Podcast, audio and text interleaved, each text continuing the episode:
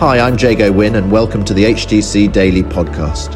We as a church are meeting daily on Zoom to speak to God in prayer and to hear from God in the Bible.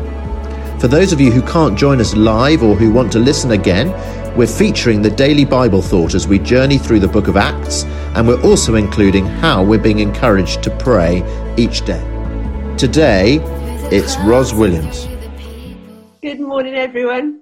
Um, we're in Acts chapter fourteen this morning, and Paul and Barnabas are travelling around preaching the good news about Jesus. A map's going to come up on the screen um, because I'm quite interested. I was quite interested to see where they were. You can see Italy over on the one side of the map, and then they're in Iconium, which I put a little red box around. And um, they've travelled from Antioch to Iconium. So it's Acts chapter fourteen, and we're in verses one to seven. At Iconium, Paul and Barnabas went as usual into the Jewish synagogue. There they spoke so effectively that a great number of Jews and Greeks believed. But the Jews who refused to believe stirred up the other Gentiles and poisoned their minds against the brothers. So Paul and Barnabas spent considerable time there, speaking boldly for the Lord, who confirmed the message of his grace by enabling them to perform signs and wonders. The people of the city were divided. Some sided with the Jews, others with the apostles. There was a plot afoot among both Jews and, Gen- and among both Gentiles and Jews, together with their leaders, to mistreat them and stone them.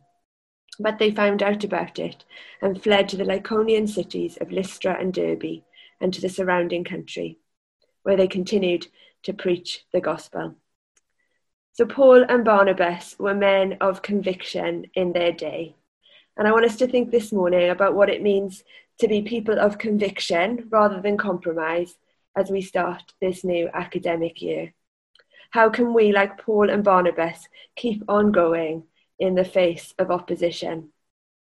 Paul and Barnabas were going around preaching the good news of Jesus, and people were coming to faith. It says they spoke so effectively that a great number of um, Jews and Greeks believed. But not everyone believed. The Jews who refused to believe stirred up the other Gentiles and poisoned their minds against the, bro- the brothers. Paul and Barnabas weren't compromising the message. They weren't making it comfortable. Some chose to believe and others didn't. And it was exciting stuff. They were seeing God at work. As they spoke boldly for the Lord, the Lord confirmed the message of his grace by enabling them to perform signs and wonders. And it was not only exciting, but it was also dangerous. There was a plot afoot among both Jews and among both Gentiles and Jews, I keep saying that wrong, um, together with their leaders to mistreat them and stone them. But Paul and Barnabas persevered in the face of opposition. They fled to Lystra and Derbe. You can see that where they've gone from Iconium to Lystra and Derbe on the map. And they continued to preach the gospel. They persevered. They didn't give up. Now, over the summer, um, I read, well, actually listened on an audiobook to um, a book by a church leader in New York called John Tyson. The book is called um, Beautiful Resistance, The Joy of Conviction in a Culture of Top Compromise. And John Tyson says, "We must call our generation to loyalty to Christ. We must live with devotion and conviction, regardless of what they cost us." Paul and Barnabas refused to compromise. They risked their lives for their faith. And I wonder where we need to live with that kind of devotion and conviction today. Tyson says, "At night you probably have deep questions about whether staying involved in church is worth it, worth the misunderstanding, worth the heartache, worth the credibility hits, worth the sacrifice. I'm sure that some around you have concluded that it's not worth it. They have wavered and shrunk back."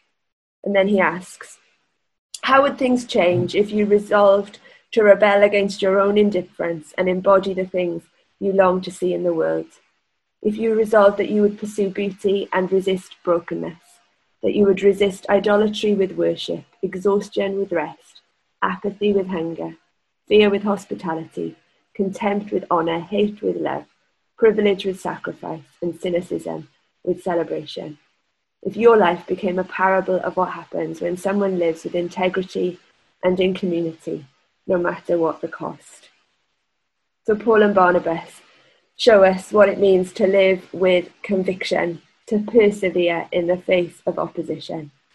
And let's be those who follow their example, who resist indifference and apathy and opposition and failure. Let's live with conviction that the message of Jesus is better than anything the world can offer. Thank you, Ros. Ros has reminded us through the story of Paul and Barnabas to persevere and not give up, to refuse to compromise, and to keep going with devotion and conviction. So today we're praying for protection, for provision, and for perseverance. Thank you for listening to H D C Daily.